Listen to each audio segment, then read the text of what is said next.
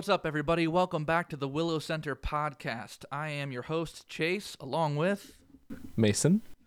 we uh, both work here at the uh, the Willow Center in Brownsburg, Indiana. This is season three, episode two, and we're going to be diving into the myth recovery as a solo experience, sort of that lone wolfing attitude that a lot of folks uh, take into their recovery and healing journeys. With us today, we're so stoked to have uh, a couple of Willow Center alums, Chris and Matt. Why don't you two go ahead and introduce yourselves? My name is Chris. Uh, did IOP and continued um, recovery management. Is that? But yeah, I've been coming to the Willow Center for about two years now. Um, I graduated the program that I was in and continue um, to come to the recovery management group, um, kind of self-remitting. Awesome. Uh, my name is Matt, um, and uh, I come here for individual therapy, and I've been coming here for not quite a year yet, but uh, yeah, that's who I am. Awesome. Thank you guys so much for being here. We're stoked to have two guests instead of just one this time, in particular for this topic, because this topic is, is it's kind of one of those rampant myths that uh, a lot of us believe without saying so or without knowing so. It's kind of that like internal unwritten thing. We hold ourselves to these standards of trying to heal ourselves alone. And uh, I'm, I'm sure we'll get into it here in a moment about why that just ain't going to work. Uh, but to start with, why don't you two give us just kind of a little bit of background on how you two met? Like, are you guys friends or are you guys just two randos? Yeah, so uh, so I'll go. Um, this is uh, one of my very best friends now, but uh, to be honest with you, when I first met him, didn't really care for him too much. Uh, I don't think he cared for me either. But uh, we worked together uh, at a tattoo shop. Uh, Chris is uh, body piercer, body mod, and I do tattoos. And uh, I met him when I uh, when I started my apprenticeship. I guess it was what 2020, about April or May of 2020.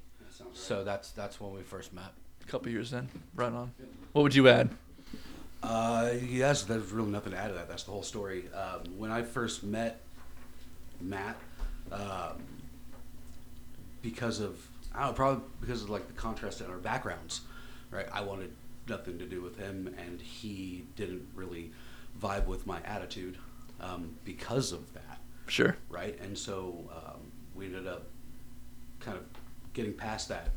Um, he's actually helped helped me learn a lot about ways to um, kind of get past preconceived notions with people and see the people.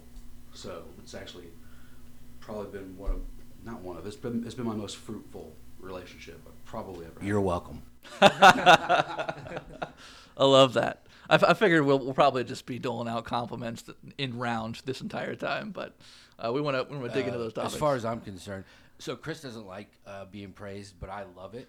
So uh, the, more, the, the more the better with me. So uh, keep them coming. Yeah, there you go. All right, let's go ahead and uh, dig into this topic then. So, uh, I think one of the most foundational places to start is talking about just feelings of loneliness and isolation, because I would wager a lot of us with lived experience in these areas feel that way at some point in our stories. So, what role do you both feel loneliness or isolation plays in developing mental health struggles or addiction?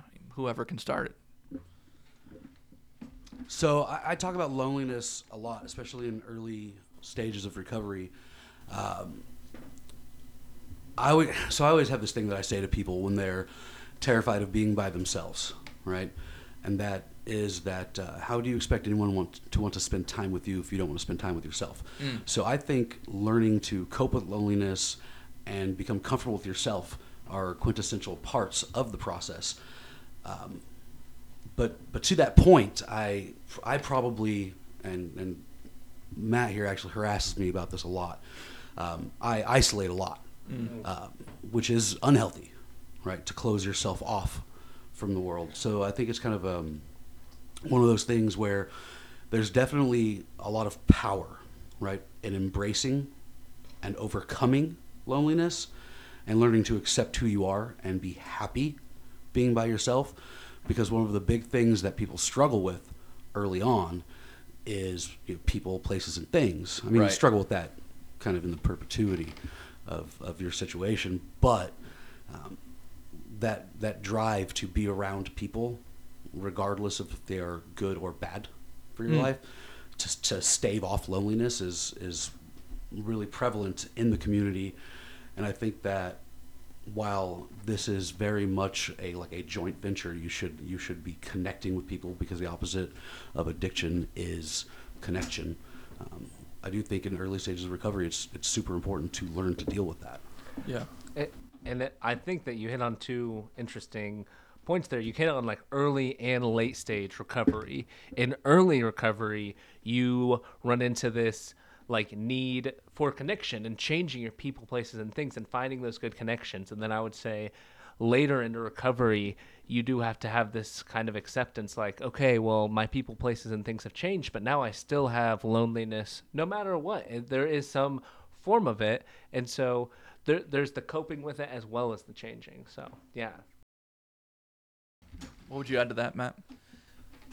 Well, so for me, um, and, and Chris and I have talked about this before. So, um, you know, I spent 65 months in prison, which is uh, the ultimate form of being isolated. Yeah. Um, and it is a an environment in which you are very much not alone, but I would argue the loneliest place on the planet. Mm. Um, so the thing is, is that what I what I learned from that experience is um, loneliness is not always a bad thing if you're able to manage that time in a productive way, right? So I use the lonely time or the me time for self reflection and to ask myself some questions about myself and you know what what must it be like to be my friend? What must it be like to be my child or my mate? Or uh, how do my parents feel about me? Or how do my brothers feel about me? And things like that. Um, while looking around a room full of people who I had absolutely no desire to connect with and no connection with. So the thing is, is that when I came home, what I craved was that connection. I mean, that's why we're all here, right? That human Right. connection. So I realized that after spending that time with myself and really getting to know myself and being honest with myself, I was ready for meaningful connections, and I was able to um, force myself on people like Chris, uh, you know, who had created his own isolation and prison for himself. So mine was a literal prison, and, and Chris's prison was in his mind, and he he had he had put up walls and bars that I don't even think he was aware of, and we were because of the fact that we both did that literal and figuratively we can now relate to each other as far as being in prison as far as being isolated and surrounded by people um, that we don't have a connection with and picking out those we want to have a connection with. So the thing is is that while i know nothing about being in recovery or having that type of, of addiction um, i do know some of the feelings that go along with that type of thing. And and being able for us to connect those dots allowed me to then jump in with him on the recovery side and let him know you know when i was in prison i heard i never met anyone who was addicted to anything i didn't have friends that were i didn't Mm. have family that was and i heard all these stories in prison from all these guys telling me about all this stuff and all of their stories ended the same way I'm so sorry and I regret so much what I've done to myself and my family and how I treated people. And they were genuinely sorry.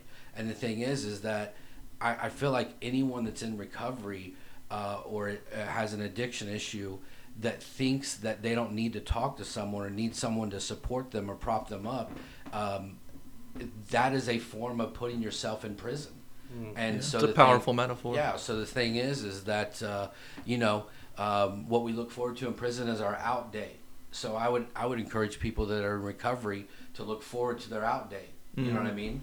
Uh, and I think that is that's possible through that meaningful connection uh, with others and, and those those friendships and uh, kind of finding some common area where you think someone maybe doesn't understand because they've never went through what you've went through. Uh, we have all had common struggles and common things like that, and I think that's where Chris and I started to find that common ground once we once we had that open dialogue with each other. Yeah. I think that's a great point. I think that there's this um, there's this lone like you started out talking about coping with the loneliness, which you do have to cope with, and there is a sense of that. But then you kind of ended out talking about the need for connection. But one of the things that he pointed out um, that I think is really important there's there's this myth, right, that people in recovery and people who suffer from addiction can only connect with and grow with people who are similarly afflicted. Yeah. And I think that is a crock of um, because Matt is not addicted or cross addicted, right? He does not suffer the same mental maladies that I do and the obsession to destroy his life through substance abuse the way that I do, Yeah. which is inconsequential. As far as my friends in recovery that I have, this person who's not quote unquote in recovery is probably the most knowledgeable and useful recovery friend that I have. I love that. And that's because our experiences. Once again, you are welcome. Eat that praise up. You, you can't see there's a mirror in the room and he's been looking at himself the entire time. Um, but the thing is, is that what we suffer from is mental health issues. Yeah. Issues of, of the mind and the self. And one of the things that he pointed out was using loneliness and using that time to self reflect and become introspective. And I think that that is a very important thing that we ha- a skill that we have to obtain um, that most people don't because they, they fear that loneliness and that's kind of where that, that coping comes in but yeah anyway I, I kind of digress the point i was trying to make is that if you open yourself up to experiences and connecting with people from all walks of life you realize that we're not as terminally unique as we think we are Yeah. that these experiences aren't solely mine, but many people's. So much so that somebody who's not in recovery from addiction, right, is in recovery of the self. Right. And the problems are the same, the solutions are the same, the com- the commentary is the same. Um, it's one of the reasons why I was really excited about doing this. Yeah, I love that. I mean, what I hear you both kind of hinting at is that there's sort of like two intersecting spectrums, right? There's a spectrum of feeling lonely and being actually lonely and being okay with being alone. And then there's a spectrum of like recovery or healing experience. And those two spectrums intersect with each other in a way that I think is really quite unique, but most especially in the way that it's illustrated itself in your guys' friendship. Right. And, and here's the thing we can sit around and be afraid of being lonely, right? So the thing is, is that, um, you know, I think that comes from a lack of trust too, like trusting, trusting ourselves and trusting others. So the thing is, is it, you know, trust and vitality versus fear and morbidity, right? One's not easier than the other. They're both equally as difficult. But Yeah. the thing is, one is better. And so the thing is, is that why not just go ahead and try to trust someone and have some vitality? And the thing is, is that if you're choosing that versus the alternative, which is fear and morbidity, um, you're doing yourself a favor by putting yourself out there.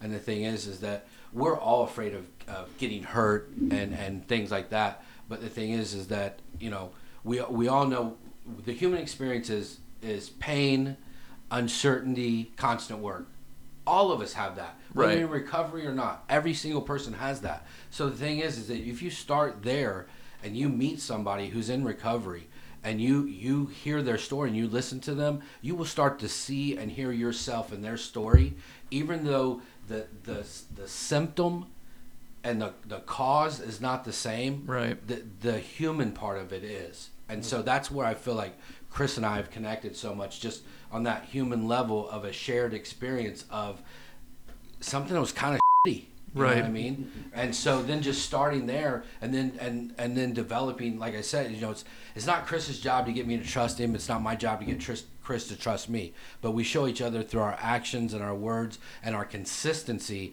that that's there. And as that develops, and that that friendship becomes stronger, and you start to share with each other, you just you realize that you're you have way more in common than than you do different. Yeah. Our um our founder uh, Ashley says something very similar. Uh, the way she puts it is choose your hard, and so it's hard to be you know isolated, and it's hard to like you know use substances and continually isolate yourself, but it's also hard to you know put yourself out there and trust others. Both are difficult. Both are difficult things, but you choose you choose every day. You know which one you're gonna do. I was literally thinking on the car ride here about that about that trust piece that, that we're illustrating now. Um, the, the thing is, is that when I think back on, on who I was versus who I am, there's there's a, a pretty good through line that has a lot to do with trust and not trusting people. And I Mm-hmm. still, to this day, struggle tremendously with trust. Yeah. Um, if you asked me six months ago if I trusted this man, I would tell you, "Hmm, you know, a little. Yeah. Right. Well, that that's interesting because about seven months ago, I told you something really important. So we're gonna have to talk about. Well, I that. was, I was trying. I was trying, I was trying, to, I was trying to nail that time frame. Was it seven months? Okay. So if you asked me eight months ago, I'd say, yeah, not so much. Or well, not. That's overstating how little. Sure. A little bit, right? Enough to connect, right? But because of my own personal experiences and everything, it took a it took a moment of sharing from him to me um, that made me realize just how bad of a friend I was being, Mm. while being an excellent friend. But I had constructed this this situation in which I don't trust you, so I'm going to keep you. You're, you're we're close. Yeah. But you're still you're definitely out here. You don't know shit about me Right. right? You don't know anything. I mean, we had known each other for over a year, and my brother and sister came to the shop to do something, and he was like, "You have a fing brother and sister," you know, and Yeah. that's and that's those are the walls that he was talking about that you don't even realize you have constructed, Right. and you know, so what the, the thought when I was driving up here was is like how sad that is, you know, because having that fear to open yourself up and and let people inside and trust them is incredibly isolating and self cannibalizing, right? Right. you just sit there and you just shut yourself off from everything. I mean, this is one of my closest friends. Right. Um, really, he is my closest friend, and it, it took a very huge moment for him, for me, to make it about myself, and realize that I wasn't. There was no reciprocity Yeah. in that kind of part of our of our friendship. Right. So friendship takes it's a it's a two way street, right? And it takes this element of vulnerability that you guys are getting after to build that trust. Trust is a vulnerable thing. So like if you had to like boil it down, like if you had to just answer it with a simple yes or no, can you find healing alone? Absolutely not. No. No, no that's yeah. That's a very simple question. No. So what what about those of us that are stuck in that whether whether it's one end of the spectrum where we we hate ourselves and we're isolating intentionally or it's the other end of the spectrum where we're trying to do trying to do better but this vulnerability issue and this trust issue is just it's just a hard barrier to get over regardless of what end of that spectrum you are like how how quickly for each of you did that sort of lone wolf charade break in your stories Well, for for me, uh, when I went to prison, it broke immediately. I'd say on the bus ride there. Uh, you know what I mean? um, so the thing is, is that my advice to people, and all right, so I'm going to quantify this after I say it, right? Uh, get over yourself. And and what I mean by that is, here's the thing, man. You're you're making shit up in your head. You're making stuff harder than it has to be. And I know a lot of people say, "Oh, that's easy for you to say." Uh, no, it's just true. yeah And so the usually thing, the true stuff is hardest right the thing is, and I've told Chris to do this, and I don't think he's done it yet, but I, I, I did it a long time ago. The thing is, if you're if if you can't get over yourself, go in the bathroom, look in the mirror, and tell yourself that you forgive yourself. Mm. And oh, I can't get there yet. Oh, it's not that easy. Uh, yeah, it really is that easy. And I promise you, when you do it, and if you mean it, a huge weight will be lifted off it. You'll probably start giggling. That's what I did. I started laughing. I felt so great about it. And so the thing is, is that uh, I think I'm awesome. Like I love myself.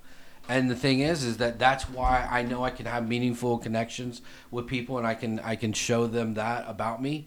And the thing is, is that uh, man, I want that for everybody. Right. And to be honest with you, I mean, I'm not you know a psychiatrist, psychologist, or anything, but I can tell you this: I'm a human being, and I can and I'm I'm I'm no different than anybody else. It is literally that easy. I love really that. is. And for those who aren't in the room, you can't see that Matt is not like this arrogant a hole type. Like he's not saying that out of like confidence. He's saying he thinks he's awesome out of a genuine care for self personhood, which I think is hard to establish at, in in you know an early healing journey in mental health or in early recovery because a lot of that sort of remaining self hatred lingers for so long. The first time he ever caught me off guard, first of many times he ever caught me off guard, he was showing me some art. And as we were flipping through it, he stopped and said, Look how fing badass that is. Yeah. And I was like, Who the f- are you, man? Like, who, artists don't talk about their art like that. Yeah. That's not what they do. I personally set my own stuff on fire in the yard because that's what, you know, that makes more sense, right? Uh, two ends of the same spectrum, right? and but it it really caught me off guard to hear somebody speak of themselves and their abilities in such a confident Self admirable, yeah. He's proud of himself. You know, there's a yeah, and- and he really is not as much of a douche as he sounds like when he says that. it's actually, it's actually. You have to be here. You have to. You have to see it. well, and the thing is, I actually I make so I make that that douche joke right because what I want to do is I want to pay him a compliment. It's probably the most admirable one of many admirable qualities that I have been able to try and scrape off and get for myself. Yeah. Um, so much so that everybody in his circle constantly harasses him about it, and it doesn't stop him from doing it. It's it's it's honestly everything he just said is is important. Right. Like so much so that like I, I force myself, right, to listen to those words, and I struggle with it daily because I always say nobody hates me the way I do. Mm. Right? It's it's Yeah. impossible for you to cause me the harm that I cause myself Right. because I'm a monster, right? I'm a piece of shit. I'm horrible. At least those are the things we end up telling ourselves that's when, especially when we're in that sort of yeah, Yeah. negative cycle. Yeah, and here's the thing, real quick. So I, I kind of mentioned this to Chase earlier. Um, you know, Chris has said that kind of stuff about you know who he thinks he is or who he used to be or whatever, right? And like I told him, like that's incredibly insulting to me for you to say that because I don't hang out with those types of people and I don't associate with those types of people. And the thing is, is I see who you really are. I see how you really are. And the thing is, is if you could step out just for a second and spend the day like I do, watching you interact with people and carrying yourself and the things that you do, you would never say that about yourself ever again. And the thing is, I don't, I don't, I don't want those type of people in my life. And there's nothing about Chris that I don't want in my life. So the thing is, is that those things are not true. Um, and and I'll be honest with you, this, and I told him this before. This uh, recovery program has done absolutely nothing to change Chris. What it has done is allowed Chris to be who he's always been. Mm, I love that. And, and so the thing is, is that you know he he has this problem with with self praise or with people praising him or whatever. And I always what I always say, man, who do you think you're not?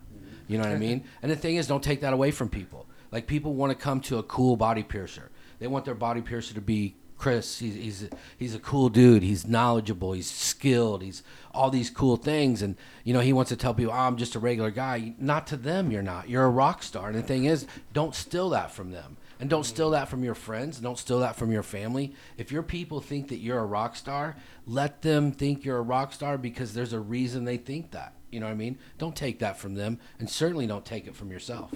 I, I think that's a great point. Like try to see trying to see it from their eyes. Thank you, by the way. I think that's a great point, also. The- you, you try to see it from from their eyes and because when, when we start to get too much pride in ourselves and in our abilities then that starts to feel like oh, a weight all of these like there's so many expectations on me but that's not an expectation is people think you're great and you can when you see yourself like that it's not like oh i have to be, i have so much pressure to be great it's no they love and care about me and i can do that for myself I'm curious if you think there are like I guess certain ty- so we're talking about all these like there are types of people, you know, like the you where there's these ends of the spectrum of like okay, like isolation, non-isolation. Do you think there's a certain type of person who's prone to try to cover recover alone or heal alone? So I, I don't I don't think I'm qualified to answer this question. Um, but w- what I would say is um, I think that you know history of if that person has that type of behavior before, um, there's no reason why it wouldn't continue. Yeah. You know when they're struggling with one of the most difficult things that they've ever struggled with in their, in their life. And I, I this is what I always say. So when somebody's at their lowest, and you're you're done with them and you think that they're not worth it anymore that's not the time to turn your back. That's the time to wrap your arms around them so the thing is is that i would say um, that if if if history is shown or if you're able to see that in somebody then that's the type of person you really got to really reach out to. You know what i mean? Um, but uh, if anybody out there is listening that does that like don't do that. Um, you know what I mean? Like you're you're you have the support, you have the people. Uh, you you can't do it alone. You shouldn't do it alone. The thing is, is that there's nothing fun that you can do alone.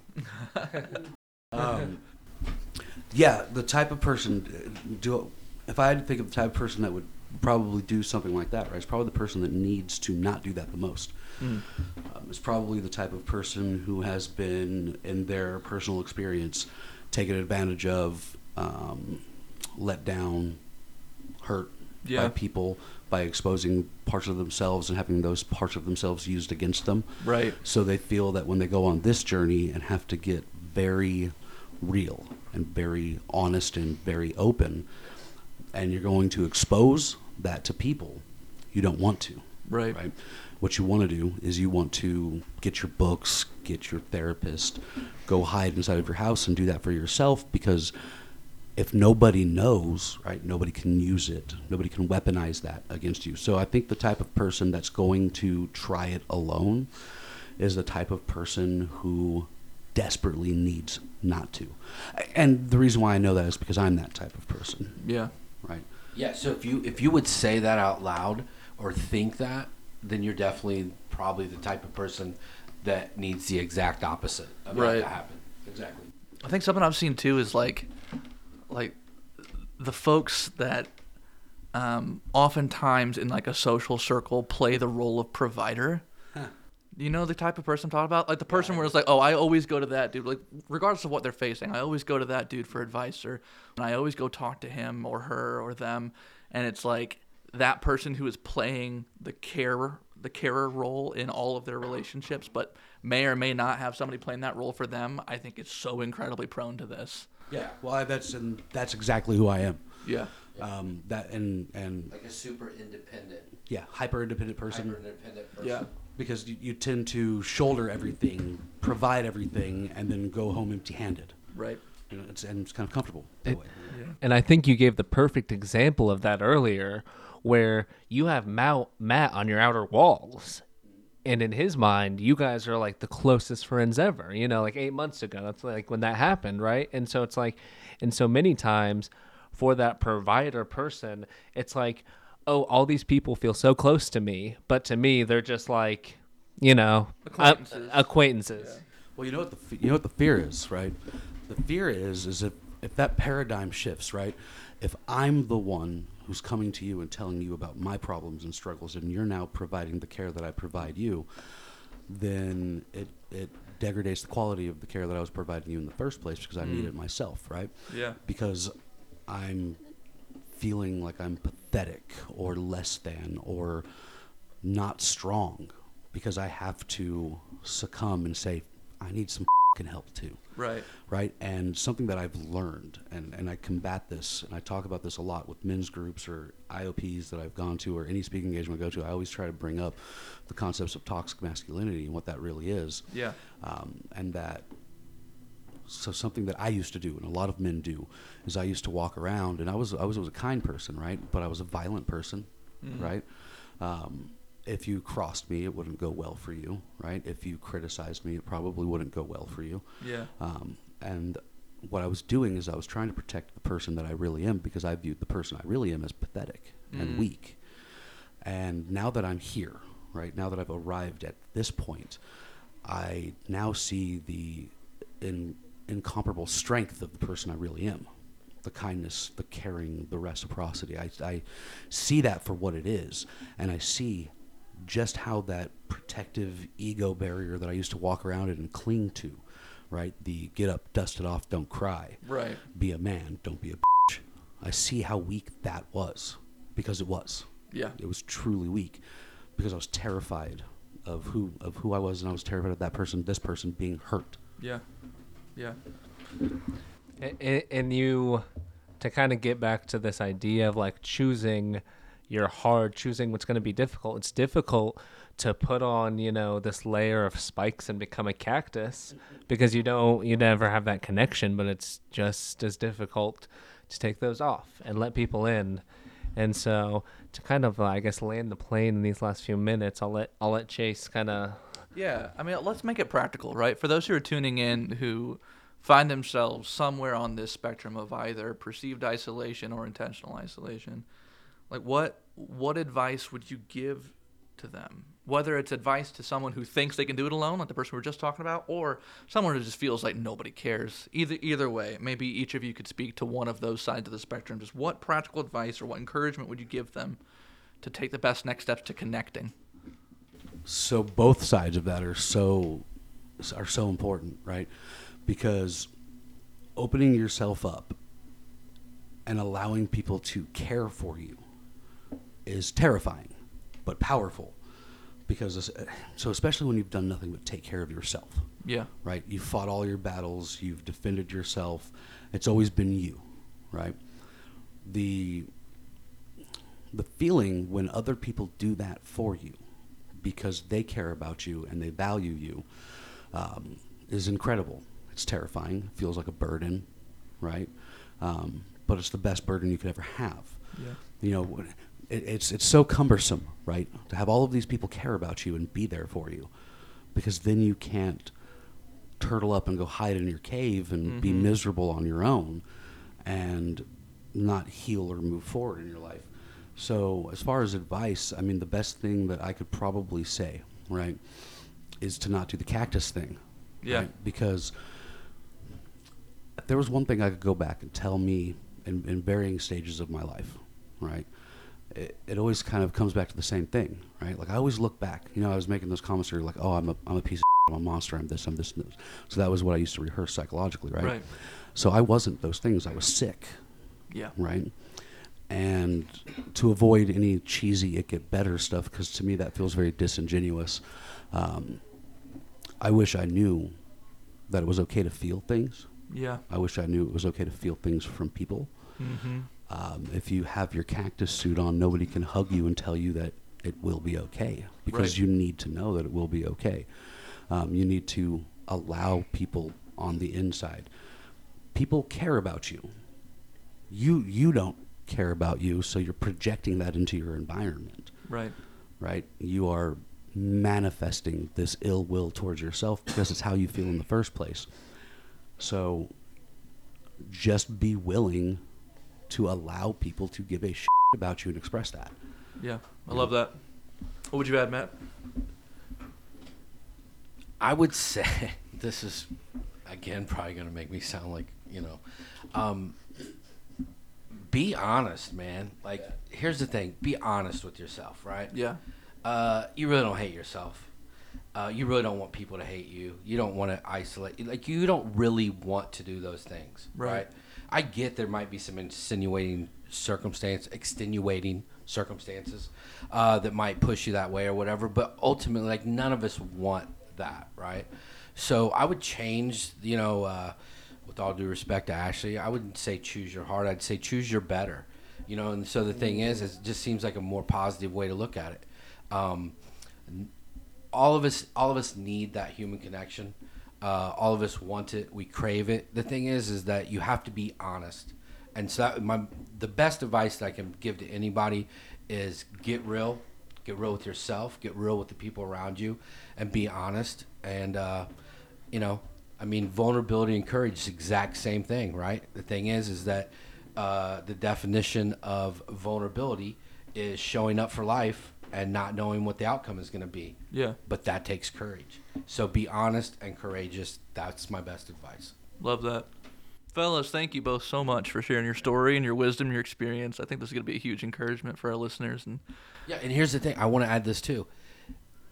If people out there are wondering, like, if people care about them or whatever, or why we, the reason we're doing this is because we care. Yeah. There's literally four people sitting in this room that care about complete strangers that are going through these things enough to sit here and take the time to do this because we care. right. So you, I don't think you're ever going to have a shortage of finding people who care. Uh, let them. Yeah, man. Just let them. Amen to all of that. Well, if you uh, if you're feeling particularly alone, if you're feeling um, put upon, or if you're feeling like you don't have someone or you don't know where to look, by all means, please, please give us a call. You can call us at 317-852-3690. The Willow Center will come alongside you. Our team is ready to help, and we got a team of fantastic alumni here that would love to befriend you as well. So know that you're not alone, and know that you can't do it alone either. If you're on that opposite end of the spectrum, uh, you need connection to heal and to recover. Uh, next month, uh, for episode three of season three, we're going to be diving into the myth that recurrence is always or inevitably part of recovery. We're going to be talking about um, recurrent use in more detail um, with uh, one of our one of our very own therapists here at the Willow Center. As a matter of fact, as our guest, just talking about some of the clinical aspects of that, and um, uh, as well as resourcing and getting you the resources you need to help prevent recurrent use. So, thank you guys for listening. Again, I've been your host. This is Chase. And this is Mason. We're here at the Willow Center in Brownsburg, Indiana. The Willow Center podcast. Catch you next month.